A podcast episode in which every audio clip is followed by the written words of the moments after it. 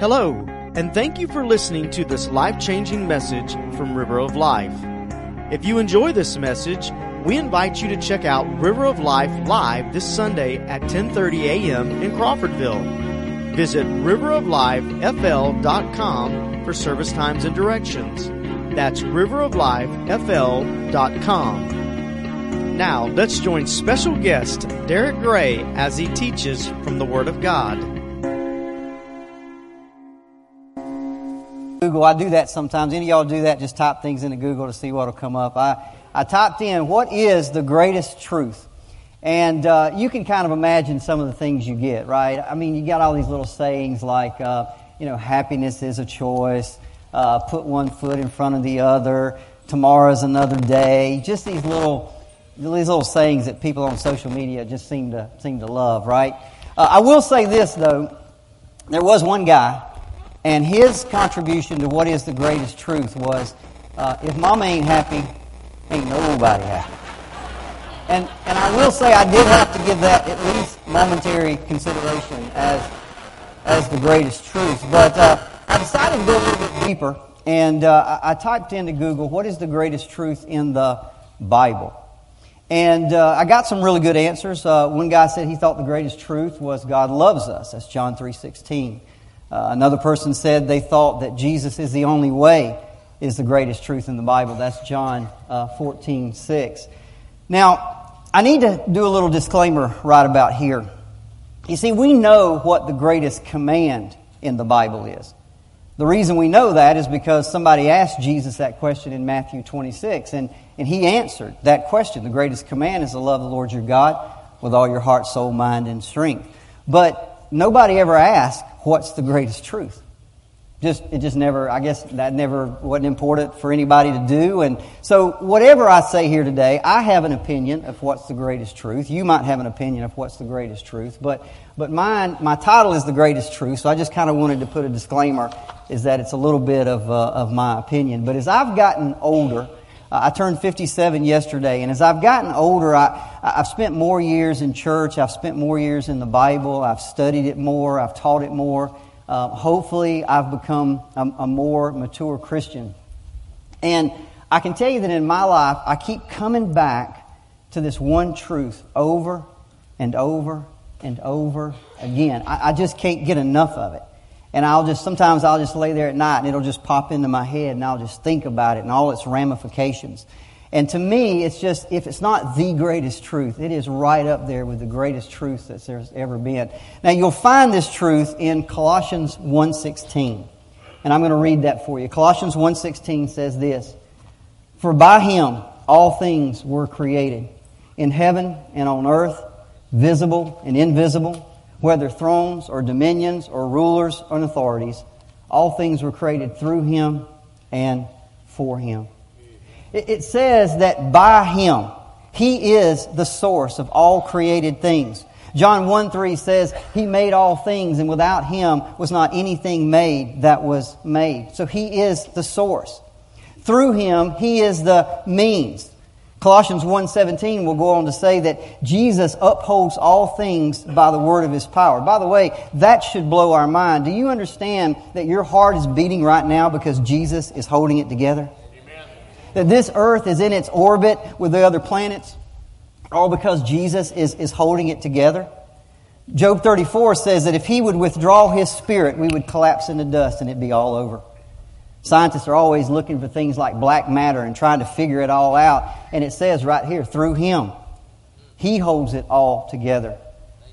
But what captures me, what I keep coming back to again and again, is two little words at the end of that verse for Him. For Him. You see, He is the goal.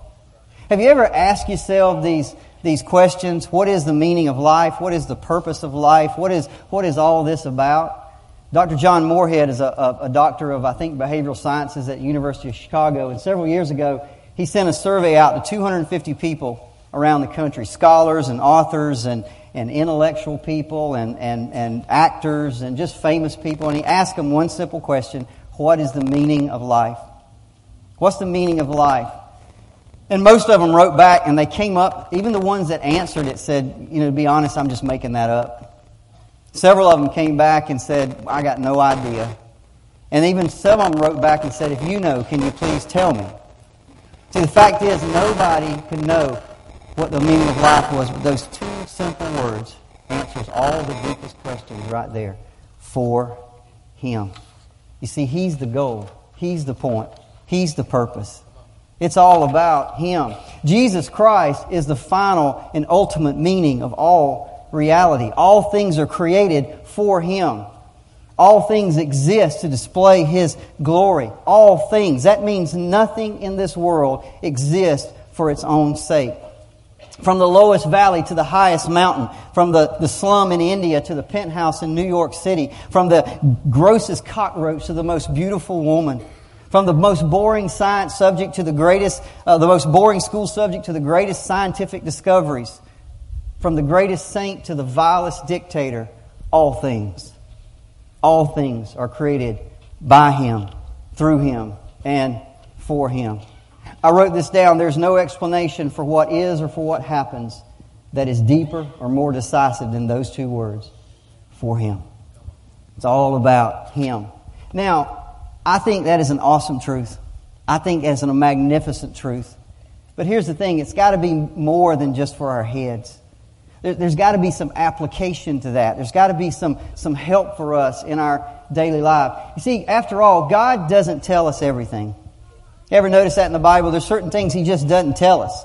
In fact, I, I, you know, the Bible says I think the secret things belong to God. So He doesn't tell us everything, but He did tell us this. He did say that all things are by Him, through Him, for Him. So, what does He want us to know? How, how should that help us? Well, I'm going to give you two ways this morning that that truth has affected my life, and hopefully it will affect yours. Number one, when I read that for Him, it recenters my focus. It recenters my focus. Can we be honest, if we will, how easy it is for us to get distracted by the next little shiny thing? We are so easy, man. Prone to wonder, Lord, I feel it. Prone to leave the God I love. We are just, we just, we just so prone to chase after the next little shiny thing. I live up on the north side of the county above Bloxham Cutoff, and there's a sign up there. You all see it. And several months ago, I was going by that sign, and something, something caught my eye. On one side of that sign, when you're coming south, it said, Wakulla loves Jesus. And on the other side of that sign, it said, Buy a new car from Bald Headed Bob. Did y'all see that one?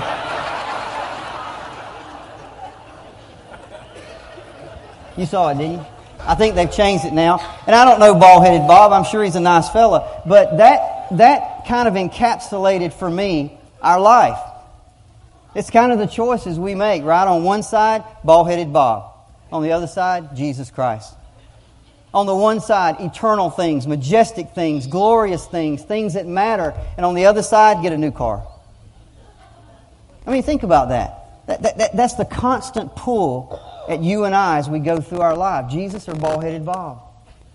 I mean, and we just get pulled aside to those things. There's a story I want to tell you about two brothers. This is a true story, by the way. There are two brothers. One is the older brother. He is a he's a man's man. This guy he can hunt, he can fish, he can he can supply he can supply and take care of his family, protect his family. I mean, he's a he's a man's man. He's handsome. Everybody loves him and likes him and looks up to him. And to top it all off, this guy he's a nice guy. I mean, he really is. There's a, there's a situation that comes up in his family a few years later where him and his brother are sharing a piece of property and their, their families have kind of gotten too big and, and they have to separate. And this older brother, this man's man, this leader, he says to his other brother, Hey man, don't worry about it. You stay here and I'll go find another place. I mean, he, he was a nice guy. Now, the younger brother, on the other hand, um, he wasn't so much a man's man. I'm trying to find the right way to put it, but he was just a mama's boy. Um, his, the Bible says his, uh, he was a man of the tents. I mean, I mean, he liked to stay in the tent rather than outside. Um, his favorite thing to do was the next recipe or find the next you know, uh, whatever for cooking. Now, listen, nothing wrong for, with you men that like to cook, but I'm just saying if I was going to hang out with one of those two guys, I'd want to hang out with the, with the, with the older brother. Right? That was just, I'd, I'd want to hang out with, with him. Well, this older brother goes on, and back there in those days when this story happened, they married uh, multiple wives, and he, he married multiple beautiful women. I mean, like, like I said, he's this big leader and all of this, and, and uh, so he marries these beautiful women, and they just give him all these sons. And the sons are just like their daddy. They're all men's men. They're all hunters. They're all, uh, they're all, they lead armies. They all grow up to become kings and chieftains. And, and literally, this family in that day was like the, it, it was a dynasty. Just like the Rockefellers or the Kennedys or the Fords today. If you would have gone back then, everybody knew their name. Oh, he, man, he's got these sons, and have you seen his wives? And they, they've got kingdoms. And I mean, from the outside, everything looked great. But there was one little problem with that man and his family, and that was God was not part of it. This man was a thoroughly secular man, and he taught his children to be exactly the same way. They were thoroughly secular. They, they lived for the here and now. They lived for the next shiny car. They, ne- they lived for the, the next piece of land they could conquer. They didn't, they didn't, God was not in their, in their thoughts or in their family. He was a successful man. The sons became successful men in their own right, but they all failed at the one thing that mattered most, and that is God was not in their lives. Now, the younger brother, if you followed his life, he wasn't so successful. Um, he had a lot of drama, a lot of things happen. He ended up having to go off to a foreign land, and, and he came back, and then he had to go to a foreign land. And when he died, he wasn't even living in his home. I mean, so nobody, when one brother you look at, successful from the world standpoint, the other brother, not so much. But here's the thing. In the end, the older brother, by the way, we know him as Esau. He faded into the dustbin of history. Nobody ever talks about him anymore. And by the way, Hebrew 12:7 says this. There was a time in his life where he changed his mind. He wanted to find God. And Hebrews 12:7 says this, "For you know that afterward when he desired to inherit the blessing, he was rejected, for he found no chance to repent, though he sought it with tears." You see, there came a time in his life where he decided to find God, and it was too late. It was too late. See, if you're here today and, and, and you're chasing after the next shiny little thing, and you're just you're just all about the here and now, and you're you're leaving God out of your life, and you think one day one day when I'm ready, you don't know that. You don't know that. You don't know that. You need to come to God now while you can. Now, the younger brother, by the way, we still read about him every day in the news. His given name was Jacob, but God changed his name to Israel. You see, that older brother, from outside, everything was great, but he forgot the one thing that mattered most and that's a relationship with Jesus Christ, a relationship with God. The younger brother, not the greatest guy, wasn't even the nicest guy, but he kept God first, and that paid off in the end. I don't know about you. From time to time, we find ourselves at cemeteries. Uh, we go to a funeral, and whenever I'm at a cemetery, I tend to walk around. Anybody else do that? I like to walk around and, and read the, the headstones and just think about the people and their lives and, and who they were and, and what they were like. Um, several years ago, Kathy and I were up in uh, Alexandria, Virginia, and we went to the church there where uh, George Washington and Robert E. Lee went to church, and we were walking around in the graveyard. So there's people out there that's been dead in the 1600s. You know, they've been dead for years. And I often think when you find an older grave like that, that the people buried there had at one time they had people they loved, and people loved them. They had children, and they had grandchildren. But as time goes by, you think about it, some of those people, their children had died, their grandchildren had died, their great grandchildren had died, and now I'm just some guy walking in a cemetery looking at a headstone, got no idea who they are or who they were. And I often, when I walk through a cemetery like that, I think one day that'll be me.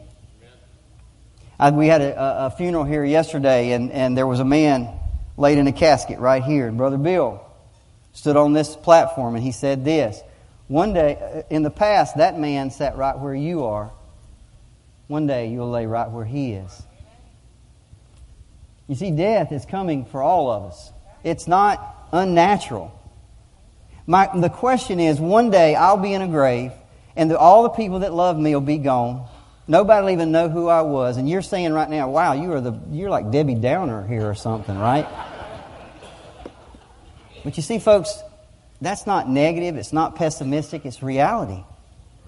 It's the reality. We may pretend like it's not. We may want to put it out of our mind, but the fact is, there's coming a day where every single one of us unless Jesus Christ comes back before, we will lay there. And all the people that know us and love us and are important to us, they'll be gone as well. See, the point is, and what I, that walk through that cemetery, what it does for me, it recenters me. It recenters me, and it says, are you, are you focusing on the things that matter? Are you focusing on the things that matter? Am I living for the things that really count? You see, this is what Colossians 1.16 does for me. When I read Colossians 1:16, all things are by him, through him, for him. It recenters me. It, it, it refocuses me. That it reminds me it's all about Jesus. See, in the end, no matter how much money you got, no matter how much power, no matter all those things, we're all going to stand before Jesus exactly the same.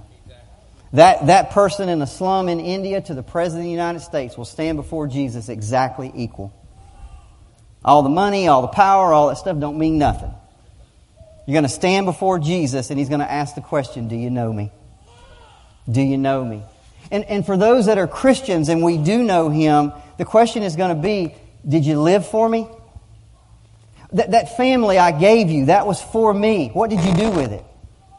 That, that, that job I gave you, the people that I put around you and under you, under your authority, what, did, did, you, did you influence them for me? What did you do? Remember, it's for me. The money that I gave you to pay your bills with, I gave you extra. What did you do with it? It was for me, remember? That, that life that I gave you, that stood by you through thick and thin and loved you, that marriage that I gave you, that was for me. What did you do with it? See, we're all going to stand and answer those questions because it's all for Him. The funny thing about this message is I almost entitled it, The Greatest Truth That No One Wants to Hear. And you would think, well, why would you do that? Because can I be honest with you? Our flesh likes to have our ears tickled. And we like people to say it's all about you. But I'm here to tell you it ain't about you. It's never been about you. It never will be about you. Ephesians 1 4 through 6 says this, and listen to this. What a scripture even as he chose us in him before the foundation of the world, that we should be holy and blameless before him. In love, he predestined us for adoption to himself as sons through Jesus Christ, according to the purpose of his will. And then there's that phrase, to the praise of his glorious grace. If you're here this morning, you're born again, it's to the praise of his glorious grace. If you know him, if you know Him and you've been justified and called and chosen and sanctified, let me tell you, it's all for Him. It's always been about Him. It was never about you. It's to the praise of His glorious grace. And even in churches across this country, we want to hear it's all about you. No. No, it's about Him. I want to come in and sing songs like we did this morning. It does something for me when I stand there and all the songs are about Him. I don't want to hear about me. It ain't about me, it's about Him. Worship Him, glorify Him, honor Him. Because then we're lined up with the truth. We're walking in God's Word. Because it's all about Him. It's always been about Jesus Christ. It always will be in the future. Now there's one more thing that Colossians 1.16 does for me. I said the first thing it does for this truth is it recenters my focus. The second thing it does is increases my faith. I want to go back to that verse and read it one more time. Colossians 1:16 says this, "For by him all things were created, in heaven and on earth, visible and invisible, whether thrones or dominions or rulers or authorities, all things were created through him and for him." Now, this is really interesting to me. If all things are created by him, then Paul literally had millions of examples he could have chosen. He could have chosen stars or galaxies or, or human beings or, or elephants or the whales or he could have chosen any of the millions and million things to list in that verse. But he didn't choose any of those things. Read it again. For by him all things were created in heaven and on earth, visible and invisible. And here's his example whether thrones or dominions or rulers and authorities. Those are the same rulers and authorities that Paul calls out in Ephesians 6:12 where he says we wrestle not against flesh and blood but rulers and authorities and spiritual wickedness in, in high places. Isn't that interesting that of all the millions of things he could have chosen that Christ created, he chose evil supernatural forces in the heavenlies? That just that astounds me. And, I, and of course, I, I like to ask questions. Well, why, Paul? Why would you pick that example to choose? Well, think about this. The first thing, where do they come from? These evil demons, these supernatural forces, where do they come from? He created them. He created them. Why do they exist? For Him. For Him. That, that's, that's crazy to me when you think about it. Even the demons, when it's all said and done, are going to bring glory to Jesus Christ. All these evil, supernatural, the suffering, the sin, in the end, in ways that we can't understand, it's going to bring glory to Jesus Christ. Even demons are being used by God when it's all said and done. Now, again, why would Paul tell us this? Because I think he wants to increase our faith. He wants you to know that, Derek, no matter what comes into your life, no matter what's trying to destroy you, no matter what you have to go through, it's for my glory. I'm in control. God's got this. Don't worry about it, son. There's a great example I want to give you just to show you that I'm not making this up. In uh, 2 Corinthians 12, Paul tells a story. And in this story, he starts off and he says, I was, uh, I was caught up into heaven, Paul says. And Paul's like, man, whether I was in the body or out of the body, I don't really have a clue. I, I don't know whether it was a vision, whether it was real experience, I don't know. And then Paul says, I saw things up there that I cannot repeat. I saw things there that I cannot repeat. Now, he gets down to verse 7, and I want to read this to you. He says this To keep me from becoming conceited, because of the surpassing greatness of the revelations, a thorn was given me in the flesh, a messenger of Satan to harass me, to keep me from becoming conceited. Leave that up there for just a second. Now, who gave Paul the thorn in the flesh? Who sent the messenger of Satan? Well, we know because look at the purpose. Paul says it twice to keep me from becoming conceited, to keep pride out of my life. Folks, let me tell you, Satan is not interested at all in keeping pride out of your life. He knows God hate, hates pride. He, he's not interested in that. That's God. God gave him the thorn in the flesh. God allowed the messenger of Satan to come against him. I mean, just don't miss what's happening in that verse. God allows Satan to harass Paul in order to prevent Paul from sinning. God is using demons to thwart the prince of demons. God is using Satan to conform Paul to the image of Jesus Christ. I mean, that just, that just blows my mind. At the end of the day, that messenger of Satan is being used to bring glory to Jesus Christ. And this is not unique to the Apostle Paul. Romans 5, 3 and 4 says this. Not only that, but we rejoice in our sufferings, knowing that suffering produces endurance, and endurance produces character, and character produces hope. Let me tell you, why does Paul tell us this? Why, of all the, all the uh, uh, examples he could have used, does he pick the, these uh, dominions and authorities and all of this? Because he wants you to know God's got this. God's got this in his life, and God's got it in your life. And even if all hell is coming against you, it's being used, it's for Him. It's for Him. Listen, that, that, that husband that won't come to, with you to church, it's going to be for him. In one form or another, it's for him. That cancer diagnosis is for him. The sufferings, the trials, the tribulations, at the end of the day, all things are for him. That wayward child, that rebellious child, is for him. I don't know what's going to happen. I can't tell you all the ins and outs. But this I know It's for Him. Life has a way of, of throwing us curveballs, doesn't it? There are times life is really good. Right? I mean, there's times life is just really good. Let me tell you, even during those times, don't lose your focus. Don't lose your focus. Remember, it's all about Him. It's all for Him. The money, the cars, the houses, all the things we chase after, it's just, it's just, it's going to rust, it's going to tear up. Um, it, it, it's not, it's nothing. It's meaningless. You know, I was thinking the other day, Kathy and I are, are selling our house and, and uh, I just bought some property and we're getting, we're going to build a new house and, and I'm 57 and at the, at the best, at the best, maybe I've got 25 years to enjoy it and then somebody else is going to live in that house. Somebody else is going to drive that car. Somebody else is going to get on my tractor. They're going to do those things. It's just temporary stuff. Am I, am I focusing on the things that matter? Am I taking the situations in my life and am I using them for the glory of God? Because that's why they were given me, whether good or whether bad. So when times are good in your life, we need to remember it's only for a while.